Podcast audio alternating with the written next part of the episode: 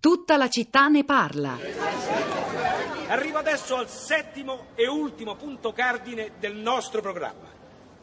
Signori elettori, ma sto fiume, vi piace o non vi piace? Ci serve o non ci serve? Perché se ci serve, allora io lo voglio vivere, lo voglio navigare, ci voglio pure fare bagno al limite. Ma se non ci serve, e io dico che non ci serve, signori, non ci serve, levamolo, sotterramolo, prosciugamolo. Seguitemi bene in questa mia straordinaria intuizione. Al posto del fiume, una lunga lingua d'asfalto, a tre corsie, Los Angeles. Risultato due punti virgolette. Traffico azzerato.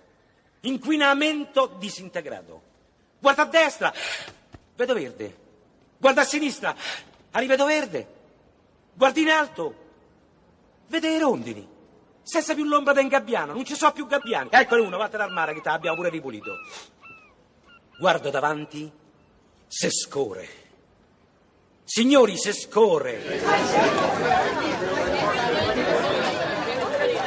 La campagna elettorale di Armando Feroci, il protagonista di Gallo Cedrone, il film diretto e interpretato da Carlo Verdone nel 1998, questo personaggio che si lancia nel mondo della politica con idee discutibili e che forse direi, chissà se gli amici di Hollywood Party sono d'accordo, potremmo definire un antesignano, un antenato del Cetto la, qualunque di Antonio Albanese che è arrivato sul, negli schermi italiani direi 13 anni dopo. Eh, non male, non male come esempio eh, in questa puntata di tutta la città ne parla dedicata al consumo di suolo e alla lunga storia del consumo di suolo e la difficoltà di proteggerlo che ci ha raccontato Vittorio Emiliani. Questa clip davvero emblematica di un atteggiamento, certo poi questo è un film comico, però insomma c'è chi anche tra gli ascoltatori che hanno scritto tanti tanti messaggi indica davvero la responsabilità della politica e, del, e l'opinione pubblica spesso d'accordo con uh, idee quali quelle di Feroci. Social Network, Rosa Polacco, ciao. Ciao Pietro, buongiorno, buongiorno a tutti. Allora ci sono esperienze personali, dirette dirette interessanti questa mattina sul nostro profilo Facebook della città di Radio 3, cioè per esempio Christian che segnala che dal 5 al 7 luglio si è svolto il congresso nazionale degli architetti architetti e dei pianificatori, paesaggisti e conservatore, al quale dice non è stato dato eh, molto risalto nonostante ci fossero molti partecipanti. Un passaggio che, che lui ci propone, che vi leggo dal manifesto che è stato presentato, dice noi architetti vogliamo riaffermare la cultura del progetto riverberandolo in tutta la società per un benessere condiviso. In gioco c'è la qualità della vita e il futuro delle nostre città e dei nostri territori, con l'intenzione di rimettere l'uomo al centro di ogni trasformazione, alimentando il potere del suo desiderio di comunità. Sono eh, parte dei, dei, punti, che, dei nodi che abbiamo cercato di, di affrontare questa mattina. Poi c'è, eh, Marida fa una proposta, dice una proposta che unisce il problema del consumo di suolo, il recupero dei centri storici, la rivitalizzazione del mercato dell'edilizia e dell'artigianato artistico.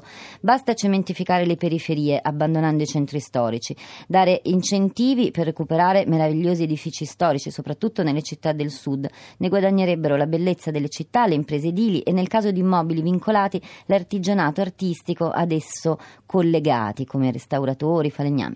La gente tornerebbe ad abitare i centri storici in alcuni casi desolati. Sembra opposto invece il punto di vista, l'esperienza, il commento che ci scrive Sabrina che dice sarebbe bello recuperare i centri storici e gli edifici già esistenti nelle città. La verità però è che vivere in centro è molto scomodo. Zone pedonali, traffico limitato, pochi parcheggi, solo a pagamento, mezzi pubblici insufficienti, spesso rari. Vivevo in centro da ragazza, ma ora che abito in periferia, l'aria è più pulita, non ci sono problemi di parcheggio, mio figlio da ragazzino poteva girare in bicicletta senza che dove, dovessi preoccuparmi del traffico. Per costruire il palazzo dove abito, di soli due piani, è stato consumato un suolo prima libero. Probabilmente non è giusto, dice Sabrina. Io ci ho perso come cittadina italiana, ma egoisticamente ci ho guadagnato in qualità della vita. Davvero straordinaria oggi la partecipazione degli ascoltatori e tutta la città ne parla, sono arrivate tantissime storie, testimonianze, piccole finestre aperte su luoghi del territorio italiano che spesso non conosciamo e anche storie di realtà associative, di gente che si mette insieme per proteggere il suolo, il territorio. E allora, quattro ascoltatori, tutti questi messaggi, anche quelli sms e whatsapp, li pubblichiamo sul sito di Radio 3, andateveli a leggere se volete avere una mappa del consumo di suolo in Italia. E ci sono quattro ascoltatori collegati, vado subito a Bologna. Federico, buongiorno, benvenuto a lei. Buongiorno, grazie dell'ospitalità. Volevo raccontare una storia che riguarda un'area di 46 ettari di verde che si stanno riducendo progressivamente praticamente nel centro di Bologna, nella zona più inquinata di Bologna secondo i dati dell'ARPA e che il comune vuole rendere, anzi già nei piani urbanistici renderà zona edificabile sia per edifici residenziali, uffici e soprattutto un enorme centro commerciale con tutto ciò che ne consegue, perché chiaramente metterà in ginocchio fra l'altro anche il commercio di vicinato che è vivo, eh, funzionale alla zona. E io l'ho definito scrivendo a voi come una situazione di opacità perché eh, rispetto a quanto si diceva prima i termini rigenerazione e partecipazione da parte del comune sono stati usati proprio per fare il gioco contrario.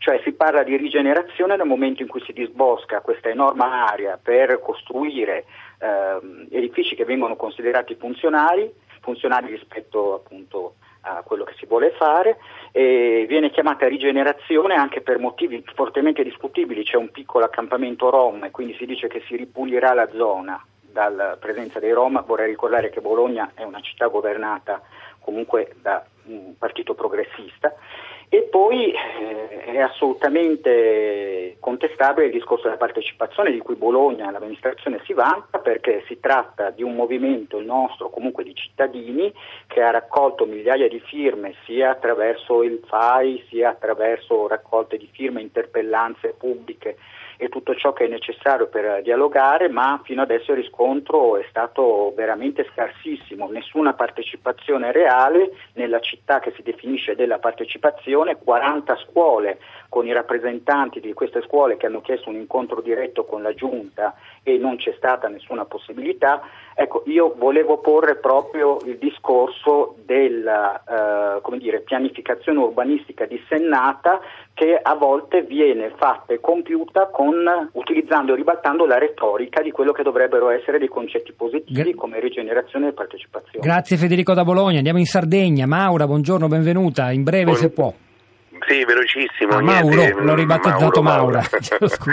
Sì, dal, non ho resistito anche da stando in vacanza ad ascoltarvi e a mandarvi un messaggio. Niente, mi colpiva camminando così verso San Teodoro vedere un'infinità di case ormai costruite dappertutto, tra l'altro molto brutte perché una in un modo, una in un altro, quindi in un modo estremamente selvaggio e mi dicono qui la maggior parte poi sfitte o occupate soltanto una ventina di giorni l'anno. Io ho affittato una casetta che il proprietario mi dicevano che erano quattro anni che non lo affittava, quindi ci si chiede perché costruire tutte queste case. L'unica spiegazione è che non c'è altra economia qui in zona, quindi tutti quanti spingono a costruire queste case e questo diventa un meccanismo perverso, insomma, poi ci si chiede pure se ci sono gli impianti fognari, insomma, sarebbe di, di, di fare un ragionamento per proteggere un po' meglio questa, questa Sardegna, perché è stupenda, ma se continua così non so cosa diventerà. Grazie Mauro, nel frattempo si può consolare voltando lo sguardo verso il mare meraviglioso di San Teodoro e noi lo guardiamo attraverso i suoi occhi. Andiamo alla provincia di Como. Enzo, buongiorno, benvenuto.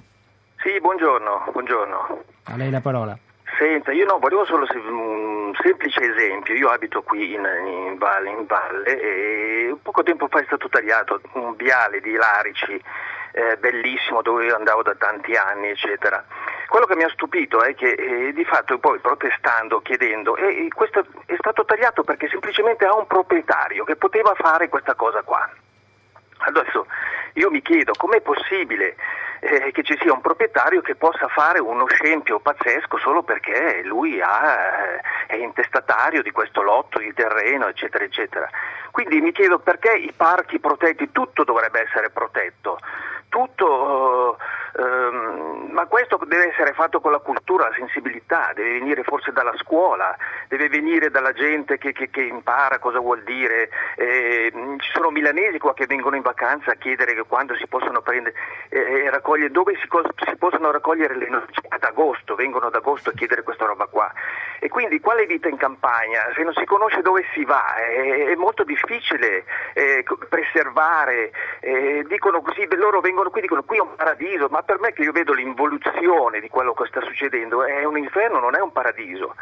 È veramente incredibile che ci sia qualcuno che possa tagliare quello che vuole e invece è il bene di tutti questo. Grazie Enzo, dalla provincia di Como ci spostiamo a Ravenna. Alex, buongiorno. Sì, buongiorno a lei, ascoltatori. Eh, come mio messaggio vuole intervenire come ascoltatore non per criminalizzare solo l'edilizia ma anche l'agricoltura sempre più intensiva e meccanizzata che comunque qui in Romagna ha contribuito all'eliminazione di quasi tutto il verde, non ci sono più siepi attorno ai campi come nella meravigliosa campagna inglese o anche solo in altre zone d'Italia. Qui gli alberi, qualunque cosa fa ombra o occupa spazio è stata vista come un nemico e la campagna è completamente scoperta in balia del, del sole, del vento con le conseguenze che sono sotto gli occhi di tutti ormai. Sono solo questo. Grazie Alex da Ravenna. A proposito di storie complicate, c'è un agricoltore, Luciano D'Ancona, che ci racconta la seguente storia. Faccio il contadino, ho dato in affitto terreno, del terreno per installare un impianto fotovoltaico. Sapevo benissimo che avrei creato perplessità tra i miei concittadini. Siamo in un paese di 3.500 abitanti, perciò tutto il paese ne parla. E ciò è di fatto accaduto, ma in questi momenti di difficoltà aziendale ho approfittato della proposta che mi è stata presentata. Ho pensato che l'impatto ambientale non avrebbe poi inciso molto, visto che saranno lì per solo 20 anni. Certo, non sono sono pochi, ma poi quando sarà finito il periodo la terra tornerà a essere di nuovo coltivabile e nel frattempo non mi sembra di aver inquinato molto. Faccio agricoltura biologica da 23 anni e così via, una storia lunghissima che dimostra come poi appunto spesso ci troviamo di fronte a scelte complicate, però c'è almeno una sensibilità in Luciano e nella sua storia. Rosa. Allora c'è anche Massimo che ci scrive e dice: Ma allora la popolazione diminuisce, i giovani emigrano in numeri sempre più grandi, le industrie delocalizzano, le importazioni di prodotti agricoli dall'estero aumentano e il consumo di suolo aumenta? Mi sono perso qualcosa. Poi ci sono vari tweet, leggo quello di Domitilla, dice necessaria una nuova disciplina della terra, come diceva una famosa canzone, che passa dalla nostra consapevolezza e dai nostri singoli comportamenti. Io intanto continuo a leggere messaggi che sono cartoline che si aprono attraverso le parole degli ascoltatori sul nostro paese, tra bellezza e pericoli. Andateveli a leggere, è il momento di Radio Tremondo. Hanno lavorato a questa puntata di Tutta la città ne parla. Massimiliano Capitolo alla parte tecnica, Marco Pompi eh, in regia, Manuel De Lucia ci ha aiutato con uh, brano musicale, clip e molto altro. Pietro del Soldà e Rosa Polacco a questi microfoni, al di là del vetro Cristina Faloci, Costanza Spocci, che con la nostra curatrice Cristiana Castellotti vi salutano, ci risentiamo domani mattina eh, alle 10.